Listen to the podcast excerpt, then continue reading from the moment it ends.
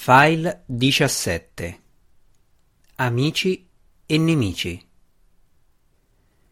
Vivere o sopravvivere? Prima del secondo periodo che trascorsi nelle regioni selvagge del buio profondo, dopo il mio soggiorno a Blindestone, non potevo capire il significato di una domanda così semplice.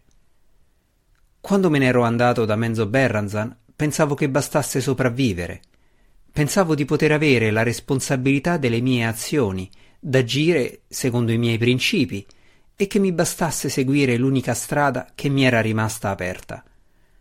L'alternativa era la sinistra realtà di Menzo Berranzan e l'adesione alle perfide consuetudini che guidavano il mio popolo.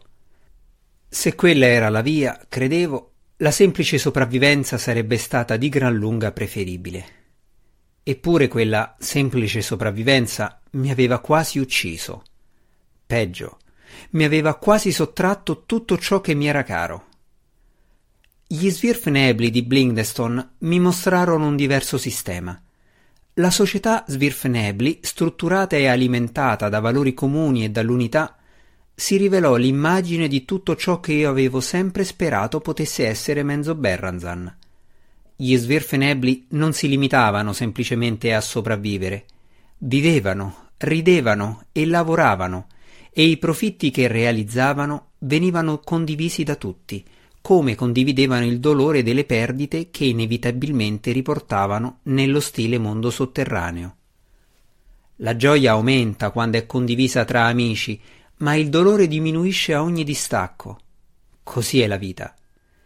E così quando sono uscito da Blindestone per ritornare nelle cavità solitarie del vuoto buio profondo, avanzavo pieno di speranza. Al mio fianco c'era Belwar, il mio nuovo amico, e in tasca avevo la statuina magica in grado di chiamare Gwenvivar, la mia amica fidata. Nel mio breve soggiorno con gli gnomi del profondo avevo sperimentato la vita come avevo sempre sperato fosse. Non potevo ritornare alla semplice sopravvivenza. Con i miei amici accanto osavo credere di non doverlo fare. Drist Dourden